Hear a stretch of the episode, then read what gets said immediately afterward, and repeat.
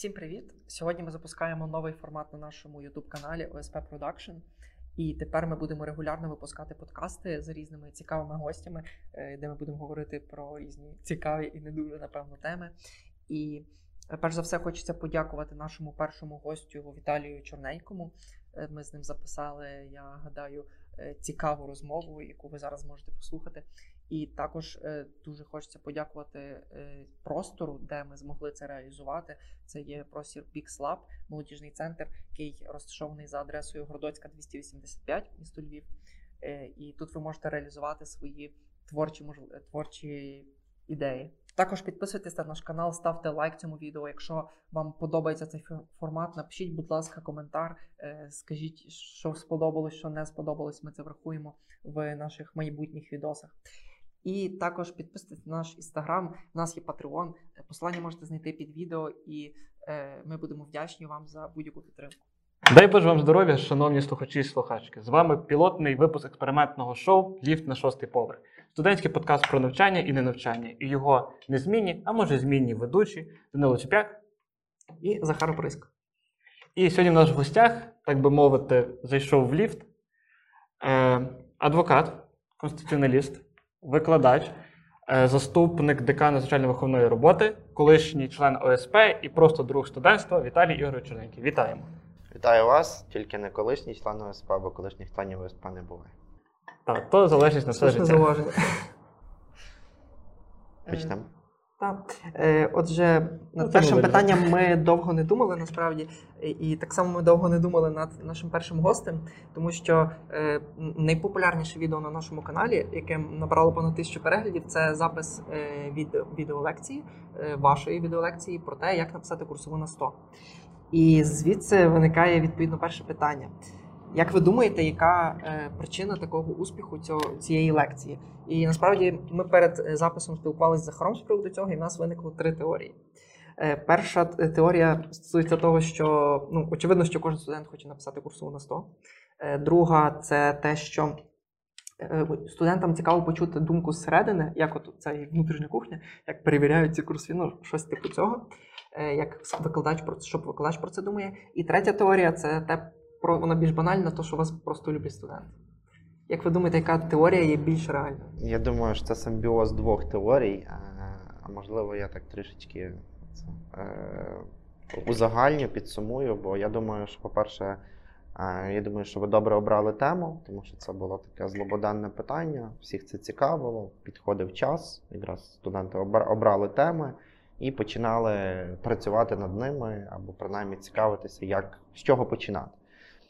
Другий момент – це, звичайно, така річ дуже проста і банальна, як, напевно, відсутність якоїсь концентрованої інформації про це. Це, до речі, надихнуло мене в подальшому написати такі, таку гарну, гарні рекомендації. Вони, в принципі, вже якби на виході. Ми їх там формально затвердимо, щоб наступного року більшість тих питань, які виникали в процесі цієї лекції, і загалом більшість питань вони були зняті за допомогою, власне, цієї інструкції. Ну, не хочу називати це методичкою, але, власне, там зібрані більш такі, якби, рекомендації, як писати, з чого починати, які є вимоги і так далі. Я думаю, що це всім спростить життя, і я думаю, власне, що це, це був симбіоз. А з приводу любові студентів, то це така річ доволі мінлива, я би сказав. А, але не думаю, що це стало причиною успіху е, саме цього випуску. Я думаю, що радше, е, радше тема і її актуальність. Угу. Ну, насправді це дуже крута ініціатива зробити таку рекомендацію для студентів, як писати курсову, бо я просто згадую, як я на першому курсі писав курсову, і насправді дуже бракувало інформації, просто ми такі першокурсники взагалі не розуміли. У нас була одна, була одна рекомендація від Та, кафедри була? цивільного права. Там на сторінок п'ять розписано, і типу там, де пробіл ставити, де, так, де жирно підкреслювати. Але бракувало якогось такого живого пояснення від якогось викладача, як це робити взагалі. Я пам'ятаю, в мене в кінцевому результаті перша курсова вийшла на п'ятдесят сторінок. бо я не знав, наскільки треба писати. Тому ми не дуже Word вміли користуватися, та, ми не знали, як інтервал писати. Так, я просто писав, тобто там був одинадцятий чи десятий шрифт, який там по дефолту налаштований, і без інтервалу півтора, і в мене вийшло ніби ну тридцять сторінок, потім я то все налаштував в кінці, і дивлюся, ого, п'ятдесят сторінок.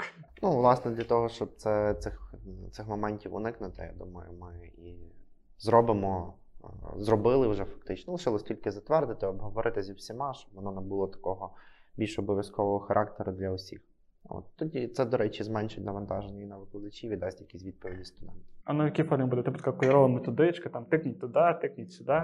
Чи то буде ну, сумний разі... порядок написання курсових yeah. робіт на юридичному факультеті? Наразі він носить радше сумний, е, сумний порядок, типу, і лавину тексту. Е, ми поміркуємо, чи там варто буде робити якось по-іншому, але там немає багато сильно, що оформляти, так, знаєте, прям, щоб було весело. А, бо, ну, і не впевнений, що воно потрібно, але думаю, що принаймні оцю таку концентрат інформації студенти отримають, і майбутні першокурсники також отримують для того, щоб писати вже курсову на сто балів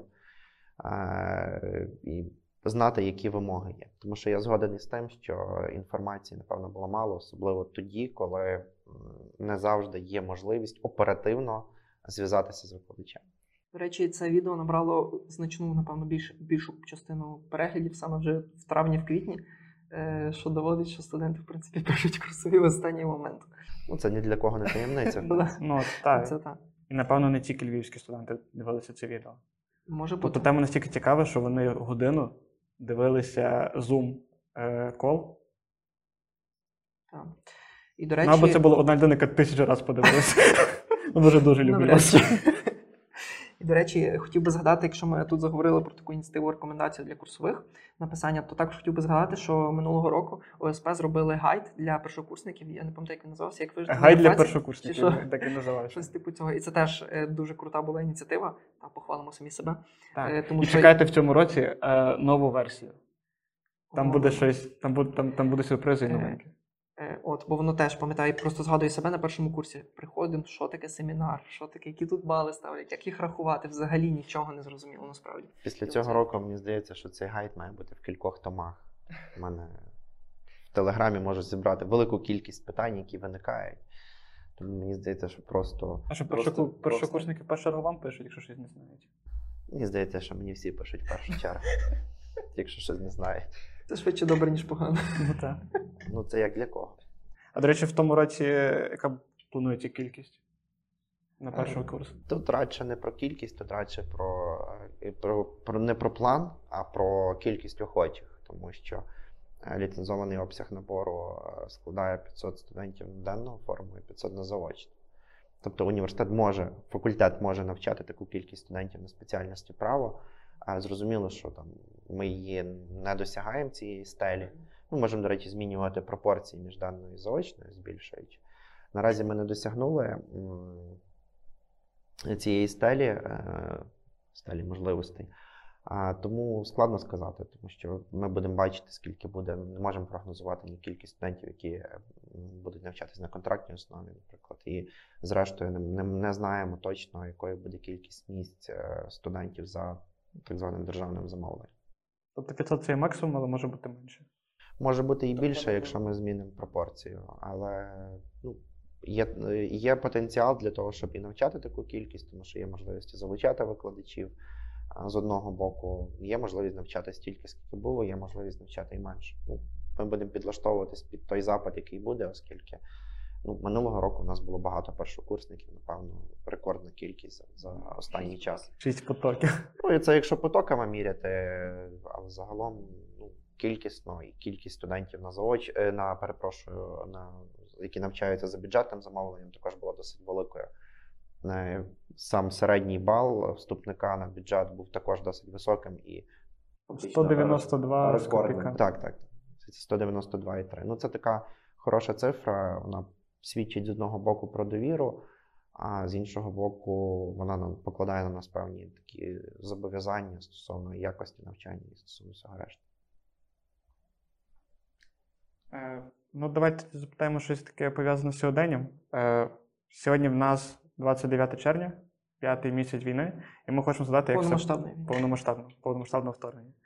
І е, хочу задати, як воно почалось, от двадцять четвертого лютого. Ви проснулися. Е, що ви робите? Дзвоните декану, кажете, канікули? Що робимо зі студентами? Чи ви в останню чергу вже подумали про студентів? Це дуже провокативне питання. Насправді ні. Не в останню чергу, звичайно, але зрозуміло, що єдине, що мені от запам'яталося, що в нас ні в кого з адміністрації факультету і фактично викладачів не було такої паніки з приводу того, що робити. Зрозуміло, що було складно зрозуміти, якими б мали бути перші кроки в цьому всьому процесі. Загалом під час війни був момент, який був і емоційно складний, це витримувати емоції інших людей і працювати з емоціями інших людей, тому що у студентів були свої емоції, у викладачів були свої емоції, і ти був посередині між, між одними і другими. Зрештою, була позиція адміністрації університету. Ну, загалом є таке трошки таке уявлення, що нібито так багато питань загальних вирішує адміністрація факультету. Але питання початку, зупинки, навчання і всього решта, решта вирішує власне адміністрація університету, і тому там відповідають, відповідати на питання, будуть у нас канікули чи не будуть. Мені було складно, тому що це рішення приймає там ректор, приймає, обговорюється на ректораті. Зрештою, ректор вирішує, але ну, очевидно, що ми транслювали думку студентів, ми заміряли її в той чи інший спосіб. Я не кажу опитуваннями, але ну, зрозуміло, якісь, якісь уявлення про це було. Е, я не можу сказати, що ми були готові, бо зараз дуже багато з'являється різного роду там інтерв'ю, реклам про те, що ми знали, що це буде, і ми готувалися до цього. Ми в чорному костюмі ходили з листопада, щоб щось зрозуміли. Так, власне, а ми не, ми не готувалися до цього. У нас не було сценарію на, на, на цей момент. Але, ну, по-перше, те, що в нас було на марші дистанційне навчання, те, що були напрацьовані певні, там, скажімо, комунікаційні канали, як ми комунікуємо зі студентами, як ми працюємо, воно не можна сказати, що застало нас повністю зненацька і дезорганізувало. Паніки не було, дезорганізації не було, але, звичайно, доводилось приймати рішення. Рішення були прийняті в лютому, на початку березня. Е, ну, наприклад, по організації самого процесу, зрештою, потім і канікули були оголошені. Е, потім е, ці рішення, вони е, вже в травні видавалися, можливо, там, дещо поспішними. Але станом на лютий, станом кінець лютого, початок березня, ми просто не знали, яким буде травень. І навіть ті самі певні особливості навчального процесу, які вводили, вони були дуже актуальними в березні, можливо, їх би вартувало переглянути в травні, але ми прийняли принципове рішення, що ми не змінюємо нічого, і так, як запланували, так і працюємо. Права визначеність? Так, це викликало закономірну критику, оскільки ну, були певні послаблення, скажімо, вимог в навчальному процесі і, і іншого. Ну, але, знову ж таки, все-таки ми хотіли завершити цей семестр, і, і в тому числі дбаючи про студентів, тому що різні студенти опинилися в різних умовах. Хтось був вдома і міг продовжувати навчання з кимось, хтось був в Херсоні, і я був з ним на постійному, чи знаю, на постійному контакті, і це було, це було складно. Ну, але двадцять четвертого лютого воно багато чого показало, в тому числі показало людей, які готові підставити плече. Є велика кількість людей, в яких я за цей час розчарувався, бо ну, їхні реакції, їхнє нерозуміння, їхнє небажання там десь увійти в ситуацію чи зрозуміти ті чи інші моменти мене просто дивувало. Ну, а вже станом на сьогодні ми вже можемо там дивитися туди і оцінювати ці, ці моменти. Е, зрозуміло, що якби я знав, що в лютому, якби я знав в лютому, що буде так у травні, можливо, ми б рішення приймали трошки більше. Е, ви згадували про те, що вже були налаштовані канали комунікації з студентами. І коли почалась війна, якими питаннями вас почали завалювати? Е, чи буде в нас навчання, чи будуть в нас заняття, чи будуть в нас оголошені канікули, чи проводити пари? Чи можемо ми там, не знаю, відпрошуватися, якось комунікувати з викладачами і так далі. Ну, такі питання були. Просто чи буде навчання, чи продовжується навчання. А позиція і декана факультету, і, зрештою, ректора університету була такою, що навчання потрібно продовжувати. Це, до речі, одна із ситуацій, в яких ми були, це бажання окремих людей, ну я, напевно, в більшій мірі про студентів, даруйте, говорю, за будь-яку ціну зупинити навчання. А, і мені це було дивно, тому що я пам'ятаю, я читав в свій час там різні мемуари, розповіді про те, як заняття в, уні... в Львівському університеті проводились під час бомбардування Львова. А, і тому мені це було трішки дивно. А, ну, тому ми намагалися проводити таку комунікацію зі студентами і з викладачами, щоб пари проводилися, але трішки змінити формат проведення цих пар з огляду на те, що з огляду на ті особливості, ті моменти, які були, в яких перебував Львів. Тому що ситуація теж дуже змінювалась, багато хто вже з самого початку був залучений в волонтерство, тому тут треба було якби входити в позицію кожного. А які взагалі такі найпоширеніші питання від студентів до, до вас? Ну, ви знаєте, тут складно сказати. Ми з першим і другим курсом, ми маємо зараз такі спільні телеграм-чати, де вони можуть задати питання, і не обов'язково я відповідаю, а хтось з їхніх колег чи старших колег відповідає. Це робиться для того, щоб всі бачили питання і відповіді, бо насправді, як то кажуть на Галичині, в базарний день я можу отримати до сімдесят повідомлень в телеграмі, індивідуальних із запитаннями. І запитання можуть носити як, ну, такі, можуть бути досить великі, по типу там, я хочу перевестись на заочне, які особливості навчання на, на заочному відділенні. І ви розумієте, що ти в телеграмі це не опишеш. Для того, щоб тобі сісти і написати цю розповідь, треба витратити годину, наприклад, чи сорок хвилин. Це твій час, твій робочий день. А можуть бути якісь дрібні, прості питання, і іноді буває так, що ті, хто задають ці питання, вони просто лінуються пошукати інформацію самостійно. Ну, тобто, хоча вже, мені здається, там, як отримати довідку про навчання, що ця інформація вже доступна, ну, будь-кому, але все одно ці питання трапляються. Ну, тобто, там, і вчора писали, сьогодні, мабуть, ще ні, але підозрюю, що і таке може бути. Що там, коли деканат відкритий? Так, пишуть, але, на щастя, це пишуть в спільних чатах. А... Насправді, деканат відкритий завжди, мається на увазі в робочий час, в робочі години. Єдине, що ми трішки змінили цю ситуацію із там, видачею документів, з довідками, коли ми їх робимо, коли секретар їх робить, коли ми їх підписуємо і так далі. Тому що це нескінченний потік людей і велика кількість довідок, які вони там потребують. Ну, документів інших поточних. Тому ці моменти ми собі підкоригували. Тобто, фактично в деканаті завжди хтось є. Чи декан, чи заступника декана фактично кожен день є з самого ранку. Тому питання не зовсім якби, ну, якби актуальне, бо завжди хтось є, завжди хтось є на робочому місці, тому що завжди може виникнути потреба, ну, якоїсь реакції на щось, підпису якогось документу і так далі. Ситуації виникають різні, там навіть банально була річ, що нам треба було дати можливість студенту, який зараз служить в територіальній обороні, отримати виклик, отримати там, звільнення чи відпустку для того, аби він приїхав і спокійно здав державні іспити. Ну і власне, але це треба було зробити швидко. Ну, той, хто був на місці, той це робив. Зрозуміло. Тепер хотілося б перейти більше до вашої, до обговорення вашої викладацької діяльності.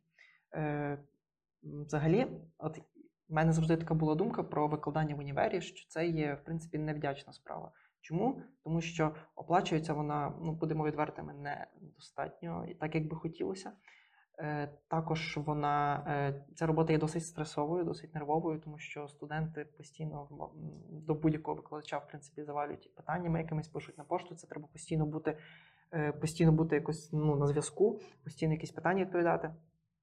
І навіть банально те, що протягом цілого року, крім літа, треба бути в строю, бути, ну і крім зимових канікул, проводити пари. І питання, що вас мотивує бути викладачем? Чому ви вирішили стати викладачем? І що вас мотивує, так грубо кажучи, кожного дня вставати зранку, коли є навчання, і проводити лекції, семінари? Яка мотивація? Яка мотивація? Складно сказати, от, власне, в чому мотивація, але мені здається в тому, щоб бути корисним. Я відчуваю, що я роблю щось для інших. І одна з таких моїх цінностей, цілей – це, ну, формулювання таке «служити суспільству».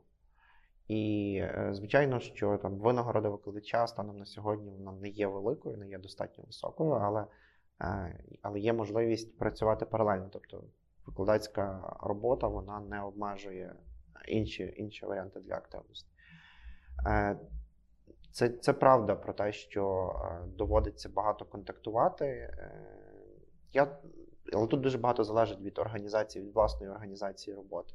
Ну і знову ж таки залежить від самих студентів. Я вже дійшов до того, що зареєструвався на сайті з, ну, є такі сервіси бронювань, типу різного роду. І з наступного семестру я нарешті знайшов свій от сервіс, який мені найбільше подобається, і просто студенти будуть мати можливість записатися на консультацію. Тобто, так як викладачі раніше мали дні для консультацій, ну чи там в тих межах тих днів приймали заборгованості, тобто вони зможуть записатися на конкретну годину, в конкретний часовий відрізок, там, в Zoom, наприклад, отримати там консультацію. Це і для мене корисно, тому що я не буду витрачати час на просто кілометрові переписки, студент чи студентка зможуть отримати консультацію, ну, достатньо швидко, е, е, ну, в конкретний час, і вона для них може бути достатньо придатною. Е, з приводу ну, мотивації, то це, очевидно, це, це можливість бути корисним для когось і бачити те, що завдяки тобі, завдяки там, тим знанням, яким ти передаєш, тим навичкам, які ти е, формулюєш, а в людях е, люди стають кращими, професійнішими, в них з'являються певні цінності чи своя певна мета в житті. Е, якщо, якщо твоя робота, твоя діяльність заснована на цих правильних цінностях, то ті цінності передаються далі студентам.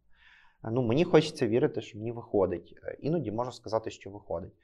Е, е, по відгуках студентів, окремих, там вже випускниках, я можу сказати, що напевно виходить.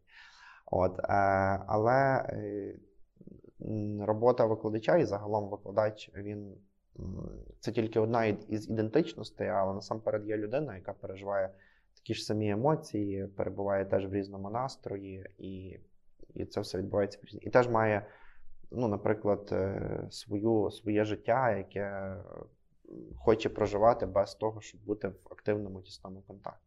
Ну, там, наприклад, в травні, в п'ятницю, о восьмій вечора, позвонив студент запитатися, там, коли здають талони. І мені було це дивно, тому що, по-перше, інформація є на сайті, а по-друге, ну, в п'ятницю і о восьмій вечора це трішки, ну, в час, коли я навчався на факультеті, я не міг собі уявити, що я можу позвонити до заступника декана просто. І з таким питанням. І в п'ятницю. Ну, власне, що я можу просто подзвонити, окей, ну, допустимо, я подзвонив.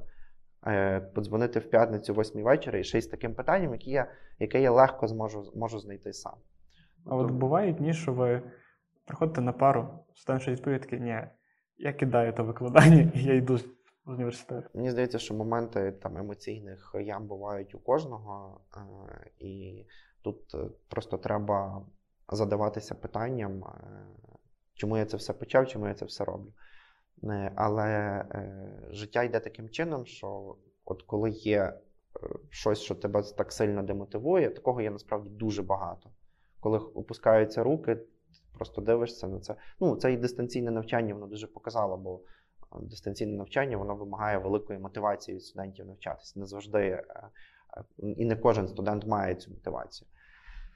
Е, тому, ну, власне, мотивацію я знаходжу там, в інших студентах, які мають бажання щось робити, е, які досягають якихось цілей, або які приходять і дякують. І переважно цей мінус е, одночасно, або там з якимось невеликим часовим відрізком супроводжується плюсом.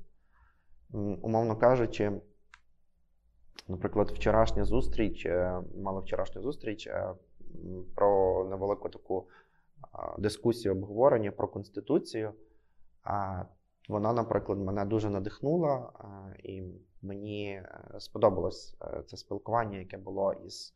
Ну, там були різні, насправді, різні категорії людей, але, власне, оцей момент спілкування з людьми, зрозуміння того, що вони краще зрозуміли, що таке Конституція, для чого вона потрібна, цей момент мене дуже надихнув, і, власне, він і спрямований на те, щоб рухатись далі. зустрічі з вами і те, що ми записуємо сьогодні цей подкаст, ну, заставило мене подумати про те, що, можливо, я би зробив кращими свої лекції з конституційного права, я маю на увазі відеозаписи, тобто записав би їх професійно, більш студійно і так далі. Ну, ми надаємо такі послуги. Дякую. Але, знову ж таки, інформація, вона... Я, я вже знаю, я маю досвід запису, ми записували, озвучували лекції з дисципліни демократія для університетів загалом, для платформи Адера. На платформі Адера вона розміщена. А, ну, я просто знаю, що наскільки це важкий процес, щоб це зробити гарно, якісно, але інформація поновлюється і очевидно, що щороку записувати лекції тобі складно. А як взагалі поєднувати от викладацьку діяльність і професійну діяльність в плані, там, в вашому випадку, це адвокатська діяльність? І знаю, що багато викладачів поєднують. Мені цікаво, ну, як. Більшість. Багато, багато залежить від навантаження, насправді.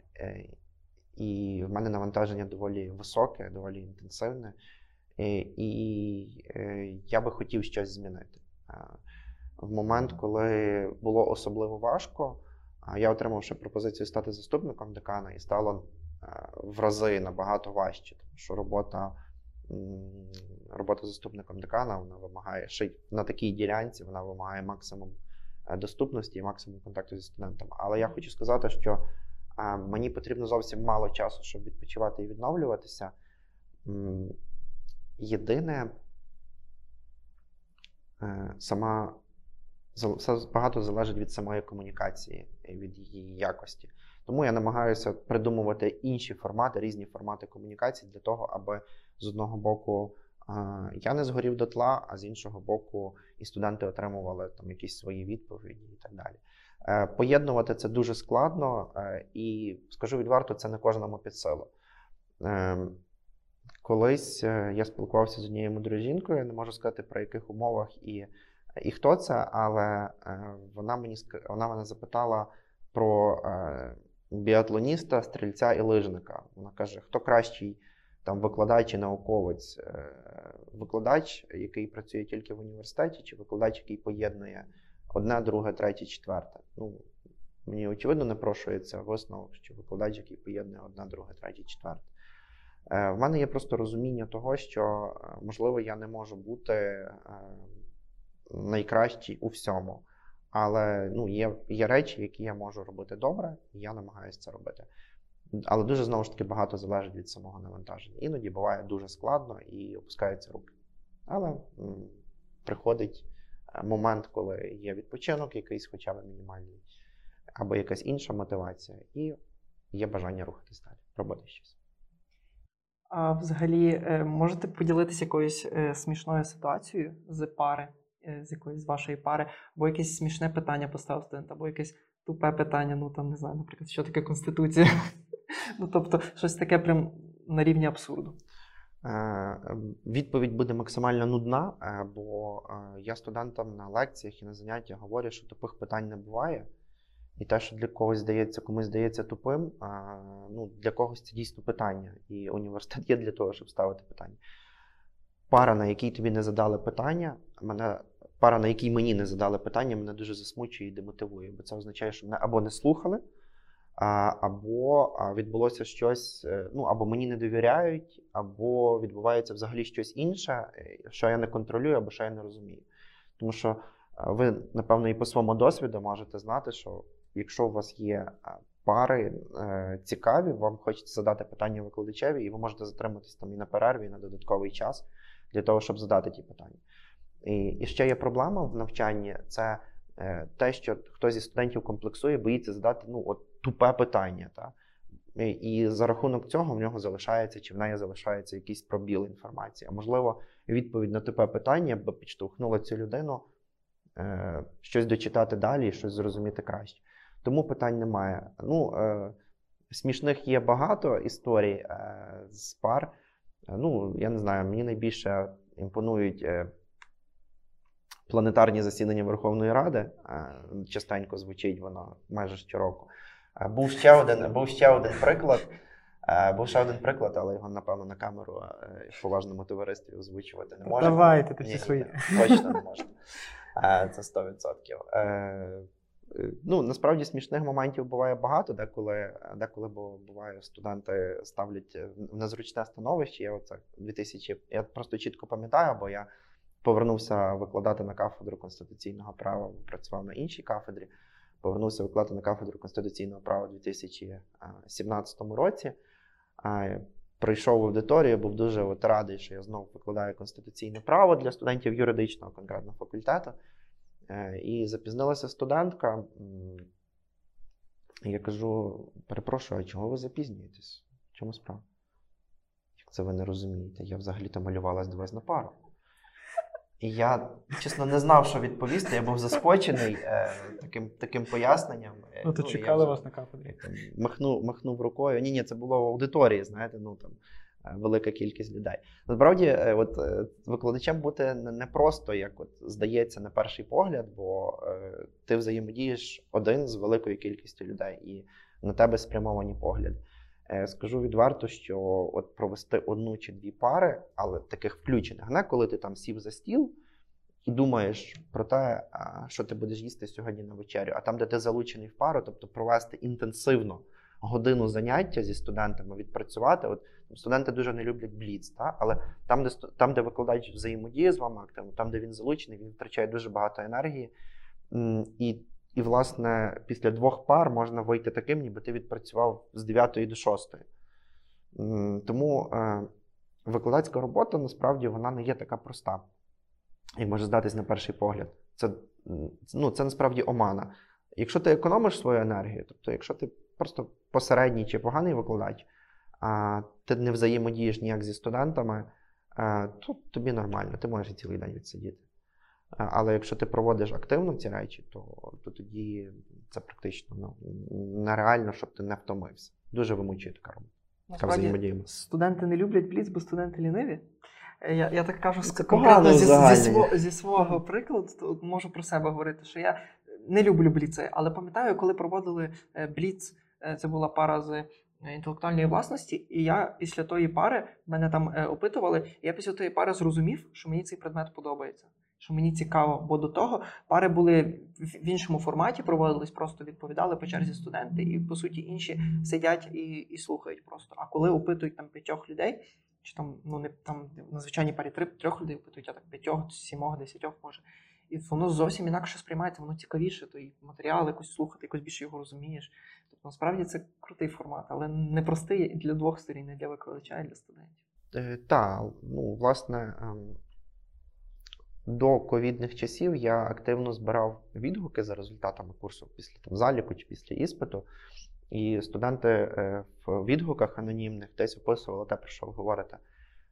Про те, що формат опитувань, він подобається їм, тому що він дає можливість узагальнити, підсумувати, зрештою для когось дізнатися, що з ними. Просто залежить від того, як цей формат використовується. Якщо це відбувається в терор-стилі, то зрозуміло, що це складно. Якщо це відбувається для того, аби виявити пробіли, або ну, зрозуміти, на якому рівні перебуває група, то це набагато простіше. Якщо ми не можемо з вами розв'язувати практичні завдання, коли у вас немає теоретичної основи, коли ви не читали законів. Ну, як ми можемо, наприклад, дуже часто скаржаться студенти, що от ми мало розв'язуємо практичних завдань чи задач і так далі. Але це дуже сильно е, показує е, інший момент. От ми приходимо, ми готові розв'язувати задачі, але ви не знаєте законодавства, ви не читали закони.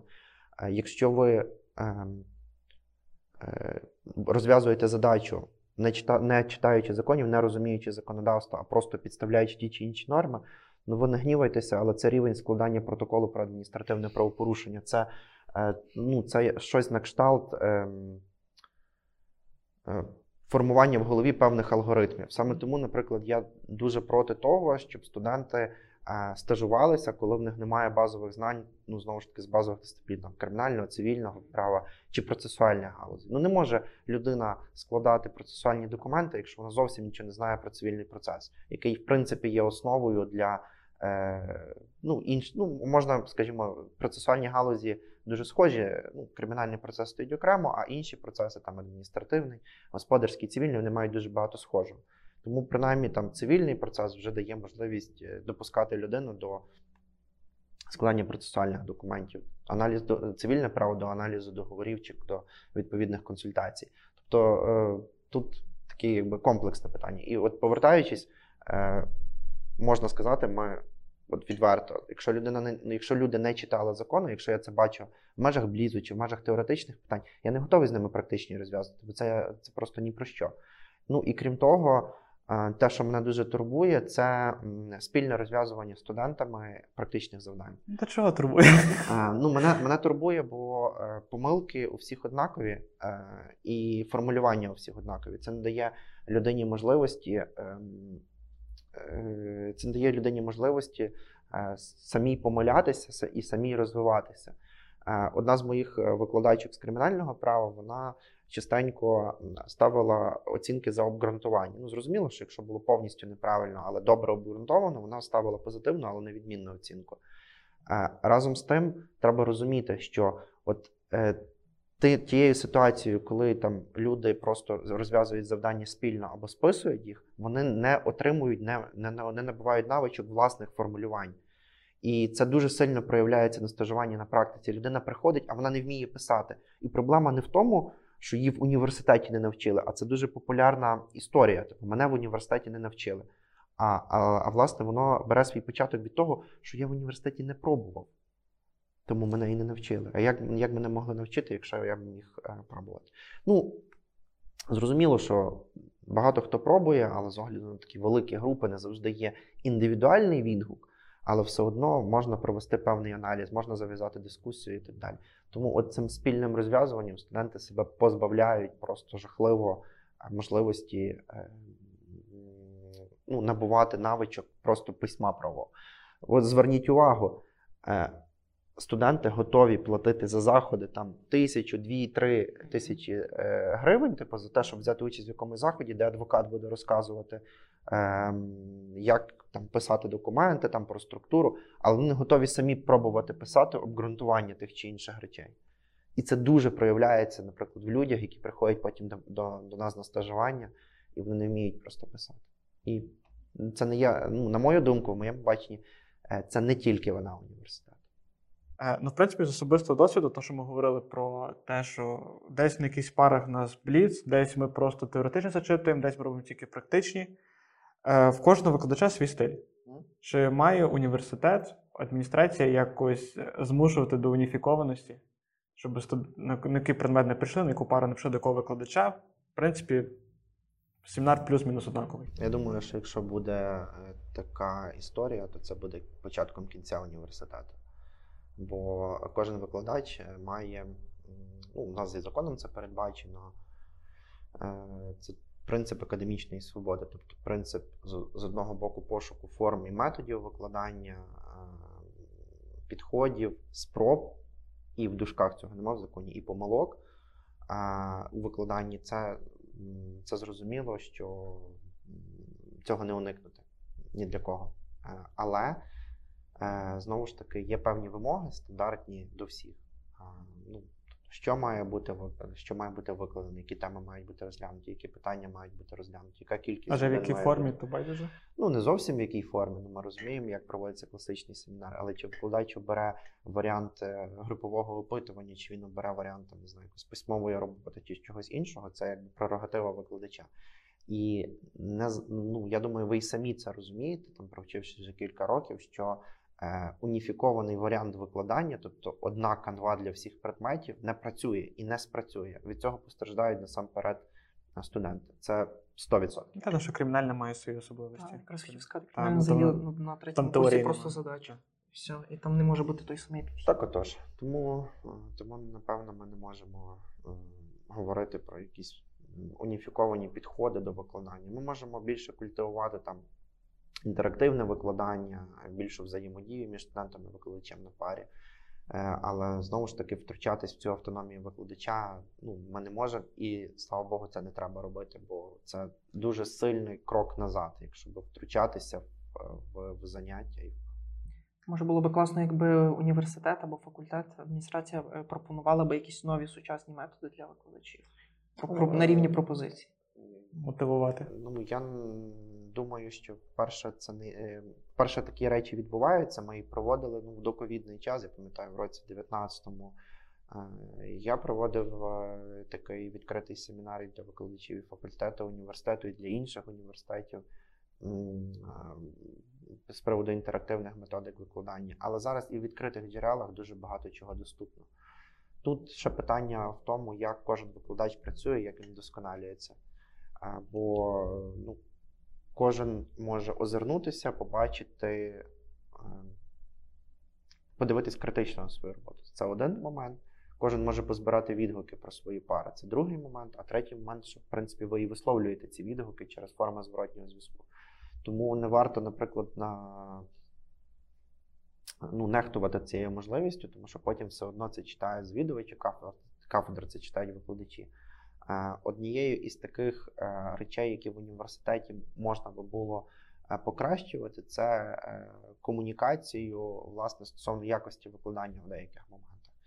Її трішки бракує, бо, ну, даруйте, але прийнято говорити про хороше, не завжди прийнято говорити про погане, або не завжди вміють говорити про те, що можна би було робити краще. Мені важливо чути, що я можу зробити краще. Був якийсь момент, коли студенти мені написали у відгуку, що там, ви на парах дуже емоційний. Ні, не емоційний, настроєвий, типу, що настрій дуже відчувається.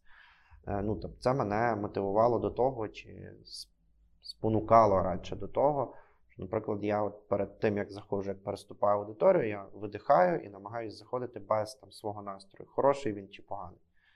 От, ну, але знову ж таки, я людина і не можу бути повністю позбавлений цих емоцій. Але я над цим працюю, бо я зрозумів, що оскільки такий відгук був, такий зворотній зв'язок був, і він був не від однієї людини, а від кількох, це означає, що студенти це відчувають, і це означає, що вони від цього, ну, можливо, десь потерпають. Тому це потрібно було змінити. І я намагався це змінити. Після того подібних відгуків не було, це означає, що цей момент був усунутий. Тобто тут їх було питання... багато? Ні, не було, було троє, три-чотири відгуки таких. Це не було прям масово, але ну, принаймні два, коли двоє людей на це звертають увагу, це вже причина принаймні про це задуматись. Не завжди те, ну, ті відгуки, які є, не завжди вони, скажімо так, ну, даруйте, вони є об'єктивними. Або ти розумієш, що типу, побажання, які виставлюють студенти, вони не завжди можуть бути втілені в життя. Ну, з огляду типу, на особливості викладання, на особливості ролі викладача, особливості там, предмету, дисципліни і так далі. А, але є моменти, які можна і треба враховувати, і це обов'язково буде оцінено. До речі, Щоб... якщо говорити про якісь сучасні інструменти, то мені особисто дуже сподобалось у нас на кримінальному праві. Кілька разів викладачка застосовувала таку штуку опитування, яке для цілої групи, воно на дистанційному навчанні. Воно, кожен заходить там, під, під своїм ім'ям в цей, ну, за посиланням викладача. І там є список питань, може бути з варіантами відповіді, може бути без варіантів. І от в такому форматі, і потім в кінцевому результаті є рейтинг цілої групи, і воно там трошки в ігровому форматі. І воно, ну, дуже цікаво було в такому форматі працювати. Хоча було там як змагання, типу. Та, там були як змагання, і оця, оця, оцей фактор конкуренції, конкурентності, він дуже додає якоїсь мотивації, і воно не є таке, що ніби як, як іграшка, як дитяча, ніби як без серйозності. Тобто там реально конкретні питання були по кримінальному праву, то, що ми вчили, то, що нас викладачка питала, але вона просто зробила це от в такому форматі. І це було, був дуже крутий формат. Ну, цей інтерактивний момент, особливо з використанням якихось типу додаткових засобів, воно трішки переключає, знімає напругу, і тому вам це сподобалось. Але е, от е, ви звернули увагу на е, змагальний момент, але от є моменти, які би от хотілося більше змінити або більш додати. Це е, такий, я хотів сказати, колабораційний момент, але це тепер погане слово, а більше про співпрацю. Мені ще видається, даруйте за таке узагальнення, але воно характерне дуже для окремих груп на, друг, на другому потоці. Дуже, дуже превалює змагання, змагальність над співпрацею, над роботою в групі. Не завжди студенти вміють працювати в групі. У нас, ну, дисципліна, яку я викладаю, демократія від теорії до практики, там велика частинка присвячена студентському проекту активної дії. І там, власне, студенти мають співпрацювати між собою. І от, власне, співпраця, це не завжди їм виходить робити це якісно. Ну, то чого, семінари нормально ділимо? Я, я знав, я, я підозрюю, я очікував, що це, що це буде, але це не та співпраця, яка, яка би мала бути, ну, от, якби, для досягнення якихось навчальних цілей, а не таких поточних, банальних, таких примітивних. Ще прикметники називати. Не хватить. Ні, ну в принципі, в нас на першому курсі, пам'ятаю, на конституційному була гра адвокація, де ми ділилися на групи і нам задали о, проблему пандусів. І ми, типу, це була рольова гра, у нас була група міста, група підприємців, група активістів, група мешканців, група журналістів. Це Володимир Степанович. Ні, ні, це була Дуба з Вікторією. Зараз виріжемо. Вікторія Васильівна. Це те, про що ви зараз говорите, це якраз методика, яка була запозичена з дисципліни демократії від теорії до практики. Вона в нас називається це таун-холл-мітінг, типу громадські, громадські слухання. Ну, типу, це не є громадські слухання в розумінні закону, як вони відбуваються, але це формат, при якому студенти ніби представляють різні групи. З одного боку, вони мають аргументи придумати, з іншого боку, вони мають їх обговорити між собою і потім подати. Інші студенти мають оцінити ці аргументи і прийняти певне рішення. Тому це також інтерактивна методика, при якій ви розглядаєте проблему під різним кутом, спілкуєтеся, обмінюєтеся ідеями і так далі. Тобто це корисні речі, які, власне, десь спрямовані на те, щоб ви більш активно працювали. Але групові проекти – це те, чого бракує, тому що вони розвивають один із, ну, із, одну із м'яких навичок чи софт-скілів – це вміння працювати в команді. Це речі, яких дуже бракує. Є робота, де ти мусиш працювати в команді. І є дуже класні, сильні індивідуально люди з хорошою, з хорошою підготовкою, але вони просто жахливо не вміють працювати в команді. І вони, і вони просто випадають з роботи. Вони хороші у всьому, крім цього. І це погано. Тому вступайте в ОСП, тому що ОСП – це є команда і командна гра. Інформація прозвучала на правах реклами. Знаєте, ще чого не вистачає на юрфаці, крім е, командної гри? Боюсь почути. Письмових робіт. І тестів. Ми тести не писали три роки взагалі. Дуже багато усні, усні, воно, звичайно, добре перевіряє засвоєння матеріалу, але ну, те, про що ми говорили, що треба поєднувати, не можна уніфіковувати. А в нас реально останні два з половиною роки суто усні модулі, екзамен і все.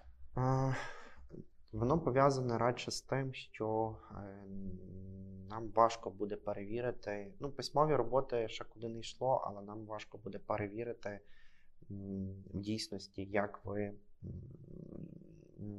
ну, справляєтесь з цими тестами, як ви їх пишете. Зараз у нас було в тестовому форматі пройшли державні іспити, три державні іспити, і студенти здали їх дуже добре. Добре вчилися?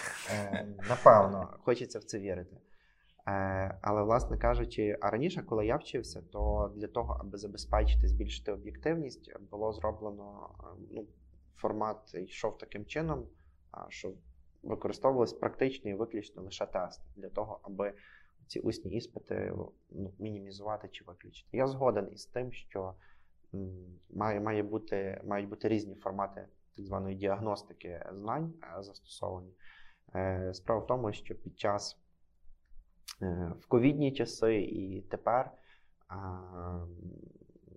усне опитування, воно дає більшу можливість оцінити залишкові знання. Викладачі, особливо ті, які є прихильниками усних іспитів, вони кажуть, що їм важко оцінювати студента, не бачивши його жодного разу фактично на іспиті. У мене, наприклад, станом на сьогодні, коли я приймав іспит з конституційного права, ну як приймав, це дуже голосно буде сказано, але по факту я виставляв оцінки студентам, яких я міг, ну, ніколи й не бачити. А це не є, ну, не є правильно, дуже добре. Коли ми говоримо про письмові роботи, то я практикував це під час коронавірусу, але скажу відверто, письмові роботи, вони передбачають два моменти. Велику кількість часу на їх перевірку, тобто їх не може бути багато, вони не можуть бути на кожному занятті, велику, часу, велику кількість часу і, і це найважливіше, індивідуальний, індивідуальний зворотній зв'язок для кожного. Що було зроблено добре, що було погано, хоча б в кількох реченнях. Якщо цього не було, ну, то значить це робота на кошик. Тому, тому, власне кажучи, ці письмові роботи, я розумію, що їх бракує, і, напевно, я собі це занотую на полях, але тут кожен викладач вирішує сам. Я, наприклад, планую після повернення до навчання, ну, я планую проводити модулі і, напевно, іспити в тестовому форматі.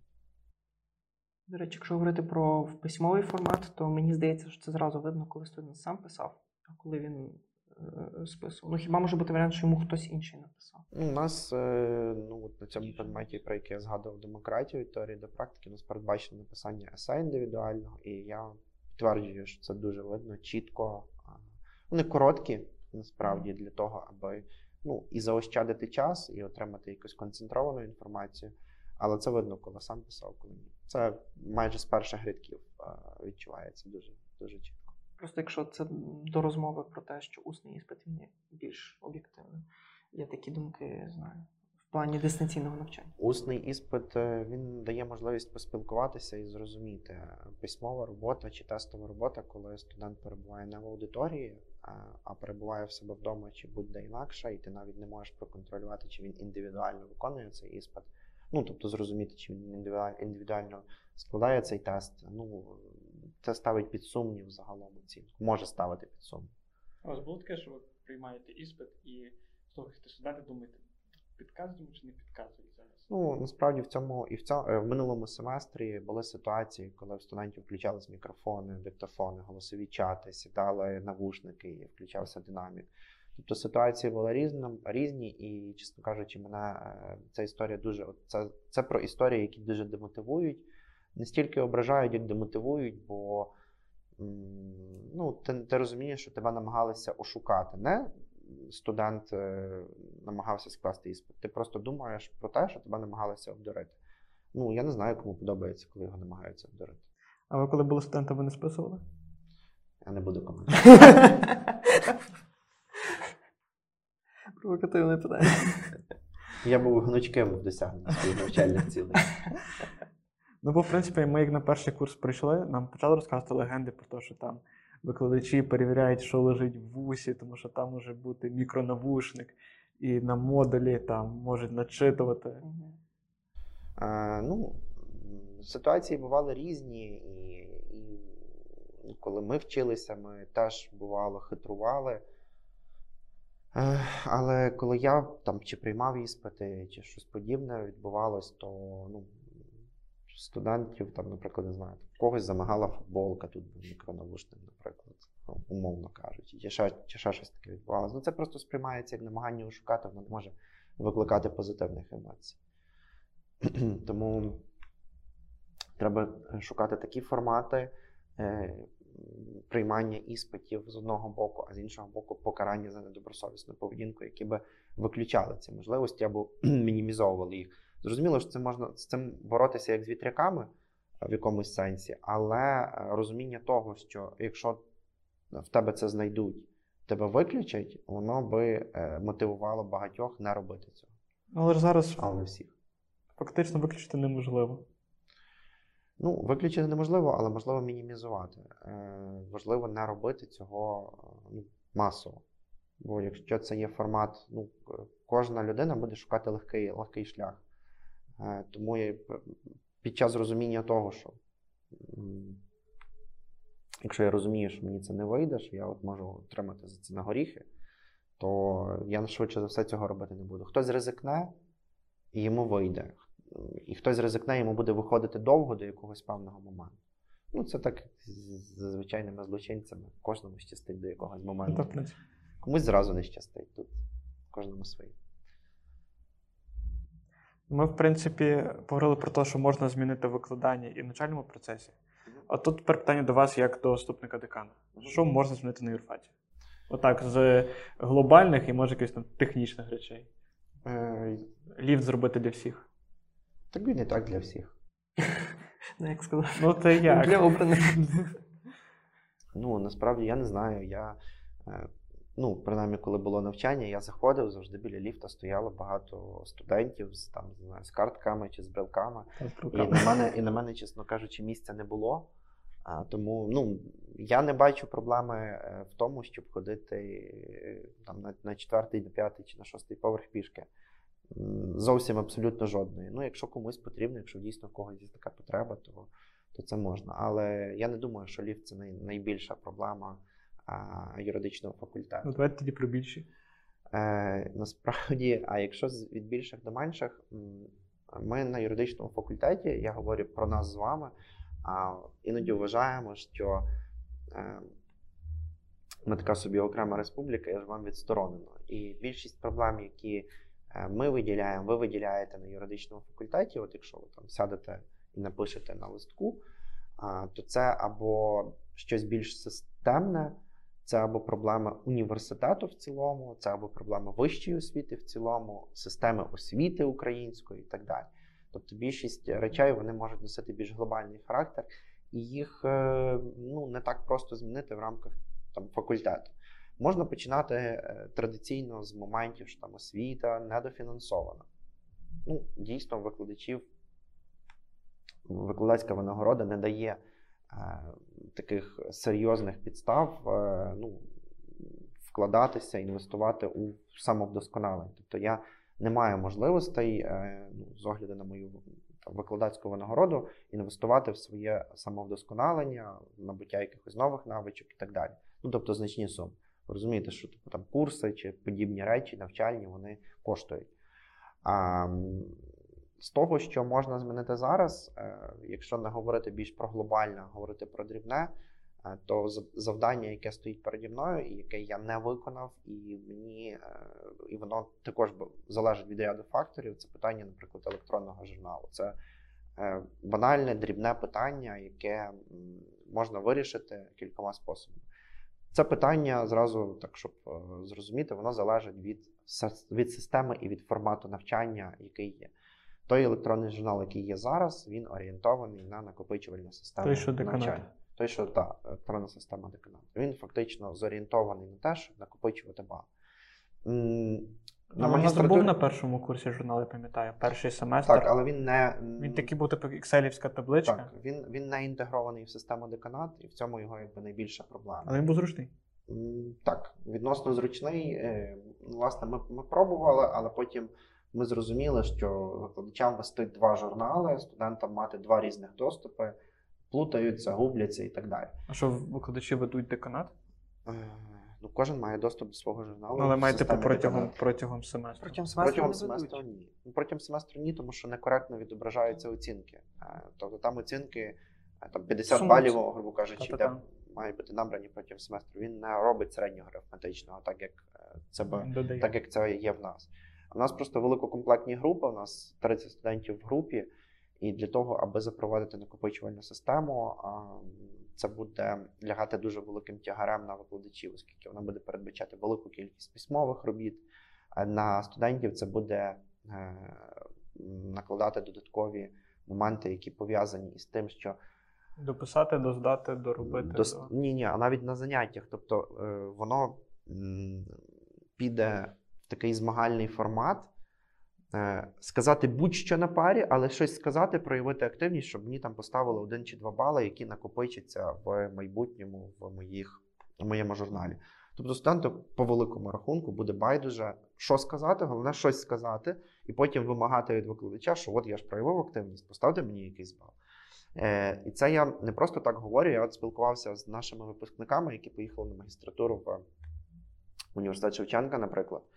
І вони сказали, що накопичувальна система от в такому форматі, в якому вона функціонує там, вона не сприяє тому, не сприяє наявності знань. Тобто вона провокує якусь таку аномальну активність з одного боку, але ця активність вона не спрямована на зміст. Тобто мені байдуже, який коментар сказати, просто треба щось сказати. І оце змагання, воно буде переслідувати нас. І питання просто в тому, що електронний журнал має нам допомагати, а не впливати на змістовну частину навчання. Це технічний момент. Тому наразі ми знаходимося в процесі розмов з відповідними відділами університету, інформаційними службами, скажімо так, які займаються системою деканат, для того, аби її, можливо, в якийсь спосіб доопрацювати. Наразі це таки доволі складно. Ну, ми ж не єдиний факультет. Ну, фактично, ми один з небагатьох факультетів, які повністю не перейшли на систему деканату. В повній мірі. Тобто в нас же ж вона працює, ви знаєте, що в нас тепер немає залікових книжок. Цим, напевно, не може похвалитись ледь не жоден факультет. Я не знаю, чи я правильно сформував. Ну, краще сказати, фактично всі факультети ще досі мають залікові книжки. У нас їх, на щастя, немає. Е, і це заслуга системи деканату. Ну, а сторі зробити після іспиту, так махаємо е, в той бумеранг. Можна, можна одну виготовити е, для того, аби була. Але це такий, знаєте, трошки радянський рудимент, тому що це викладач виставляв в, в, в залікову книжку. І ще є така відомість. Такий великий листок, він складається з двох частин. Один віддається в навчальну частину, інший залишається на кафедрі, де я також маю виставити оцінки. Тобто я заповнюю результати навчання е, в трьох екземплярах, вручну. Як думаєте, легко помилитися? Mm-hmm. Ну, легше просто зробити все в електронному форматі. Чи це просто ну, так, складно? Система деканату, вона і дає можливість зробити все в електронному форматі, тому що я виставив все в електронному форматі, потім маю можливість роздрукувати, підписати і здати, так, щоб засвідчити підписом результати навчання. А чому тоді інші факультети не, перех... не... не перестають вести? Це питання до інших факультетів. Я думаю, що традиції радянські, вони ж зберігають. Ну, залікова книжка, я розумію, що це такий атрибут нібито студентства, але я сподіваюся, що студентський квиток замінить в дії. В дії, так, дії так. Так. Тільки треба пам'ятати про те, що студентський квиток в дії – це копія пластикового студентського квитка. У нас виникали з цього приводу дискусії, чому, якщо я не маю, чому я обов'язково мушу мати пластиковий квиток. Власне, видача пластикового квитка є підставою для того, аби щоб він для того, щоб він з'явився в подальшому в дії. Ну, на жаль, так працює система. Це вже не від нас конкретно залежить. А тоді хочеться шпорити про позитивне. За що ви любите наш юрфак? Може, якісь три головні явища? Не готовий виділяти якісь там три головні явища.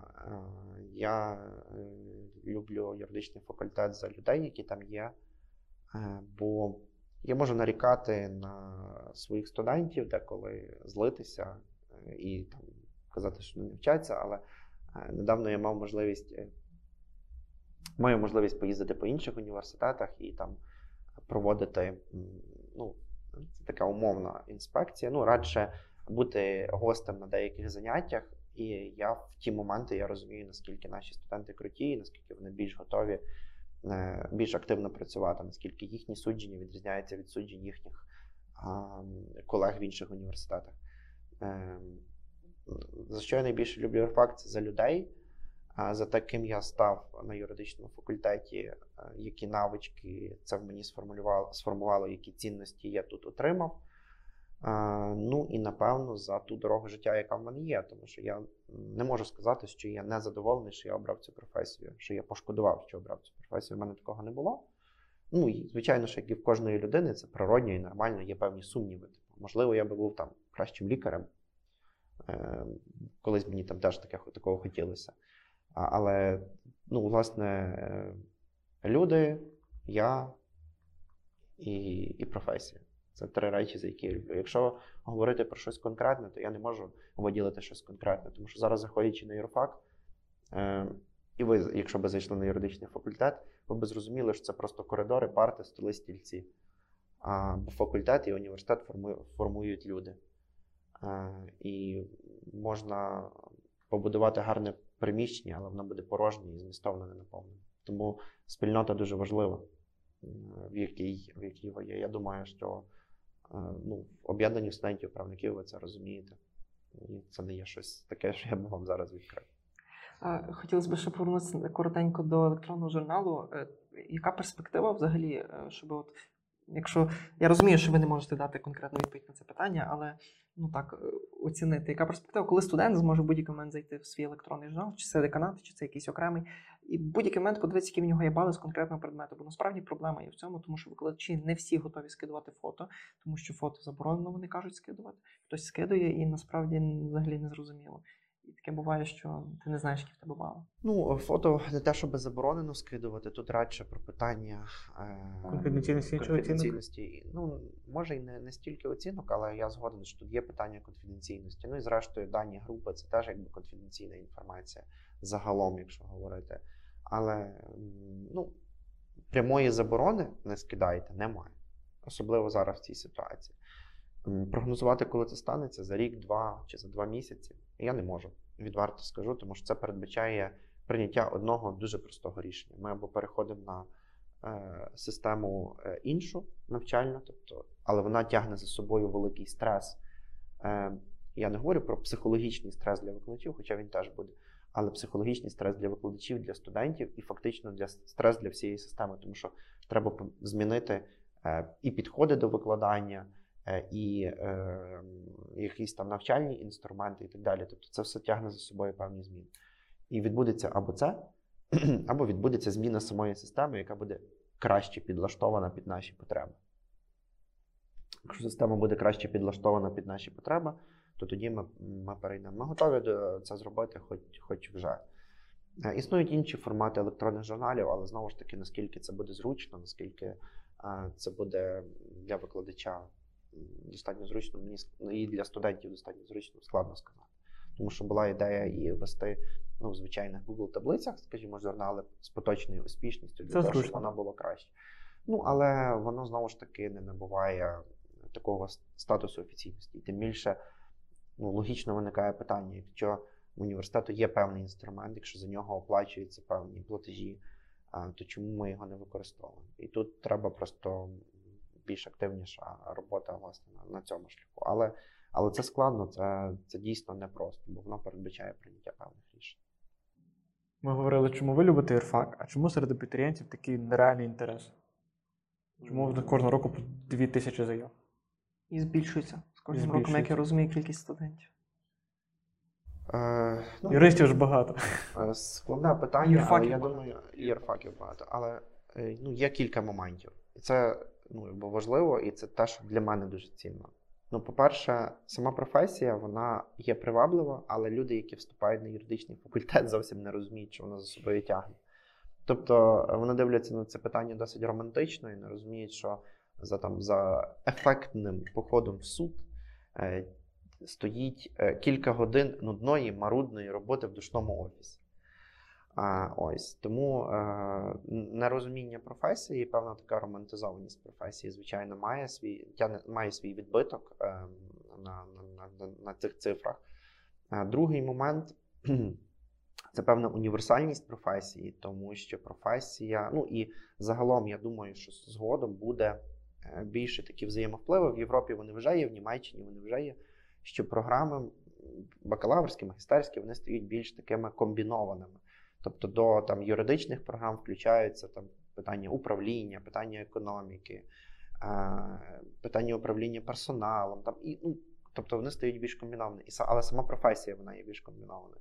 Е, хороший юрист, е, різносторонній, він може бути і хорошим журналістом, він може бути і хорошим управлінцем і так далі. Йому потрібно лише зовсім трішки для того, щоб стати хорошим управлінцем.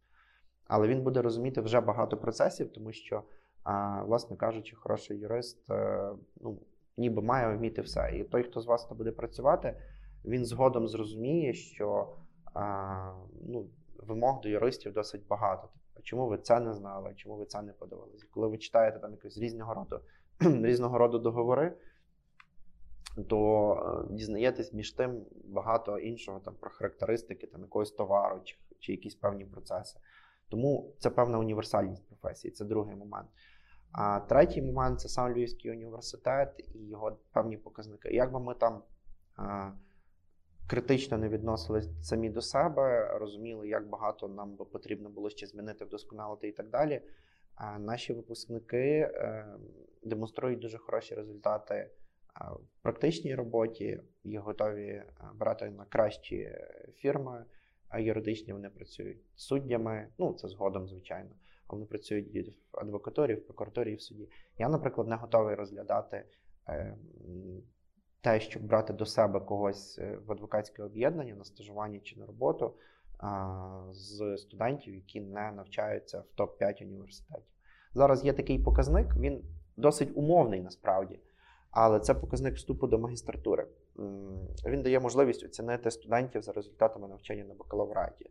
Ці рейтинги публікуються, ці рейтинги публікуються і ми там займаємо стабільно друге, третє місце, ділимо друге місце з там, університетом Шевченка, до прикладу. Ну, іноді ми кажемо, що в нас погано, але ми другі. Уявіть собі, що відбувається на там шостому. Поза десятим. Тобто це, в принципі, певний знак якості. Та, в нас не просто вчитися, але, по-перше, на юридичному факультеті не має бути просто вчитися. Якщо вам легко, це означає, що в навчанні щось погано. І щось відбувається не так. Тому, коли колеги, коли студенти говорять про те, що ну, типу, їм важко, ну, так і має бути. Ну, бо ви кажете, там, як поєднувати роботу. Ну, якщо у вас немає певного рівня стресостійкості, то ви нічого не поєднаєте. Тому що ви будете думати, о ні, мені важко, краще я буду робити щось інше. Ви не досягнете якихось певних результатів. Тому ну, сукупність певних обставин. Я думаю, що ці три фактори, вони визначальні. Ну, сам Львівський університет завжди був привабливим. Я думаю, що цього року ще й додасться питання безпекове, бо абітурієнти частенько будуть обирати той навчальний заклад, який знаходиться ну, в більшій, скажімо так, умовно безпеці. Ну, я так сподіваюся, але я маю надію, що нас прийдуть з іншого боку і досить сильні, так би мовити, випускники шкіл. Е, так, хоч, хочеться дізнатися, яку ви любите музику слухати, як, може якийсь улюблений гурт, або якісь кілька улюблених гуртів, або якась улюблена пісня, або якийсь напрямок в музиці. Е, я люблю українську музику переважно і слухаю, і слухаю, ну, в моєму плейлисті там превалює, напевно, а загалом я слухаю рок. Е, і, ну, тих, ті популярні рок-гурти, які зараз є, там, не знаю, Imagine Dragons люблю, е, в свій час дуже фанатів від Muse. Але те, що слухаю постійно, це українську музику. Ну, так, не знаю, дуже люблю Океан Ельзи, але я люблю за тексти. Ну, за музику теж, але за тексти в основному люблю і старі е, альбоми. Не можу, не можу сказати, що, напевно, суперсиметрія, але, можливо, і Глорія швидше навіть. А чому а, не модель? Але не можу сказати, що я прям меломан і слухаю, можу там з вами там, сильно поговорити. Я не, не фанат, наприклад, джазу, але люблю окремі там, композиції джазові. Але рок — це ну, те, що мене найбільше драйвить. Тому... Якась така одна пісня, яка вас останнім часом так супроводжує? Е, ну... Кожен українець такий «Стефані». Ні, мене супроводжує пісня, остання пісня «Океан Ельзи» «Місто Марії». Ну, це станом на сьогодні, а останнім часом, напевно, не, м- не можу виділити. Я не великий фанат Калуша, але я радий, що вони перемогли на Євробаченні. І ми теж. Це правда. Будь-яка згадка України десь на міжнародній арені — це зараз дуже важливо і дуже круто. Угу. Я згоден. І будь-яка перемога важлива. І останнє питання на сьогодні. Питаємо вас про книги. Ваша улюблена і одна, яку, ви, яку має прочитати кожен юрист. Чи це те саме? Я не знаю, яку книгу має прочитати кожен юрист. Я завжди боюсь цих питань, яку книгу має прочитати кожен юрист. Я загалом проти ну, типу, подібних питань і універсалізації порад. Тому що в кожного свій шлях, як там, своя, шлях, своя доля, доля свій шлях, шлях широкий. Так. І те, що комусь там, позитивно і заходить, іншому зовсім не підходить, він не розуміє взагалі, яким боком тут це. Так само і в моєму випадку із, із вами я можу сказати, що ну, і це, напевно, вже ні для кого не секрет, що мої улюблені книги це, це е, серія книг про Гаррі Поттера. Це, ми по сторі розуміємо. Так, це для мене просто свята святих. А ще я люблю Гюго, моя улюблена книга «Знедолені» у нього, і на досить тривалий час от, для мене теж є такою книгою.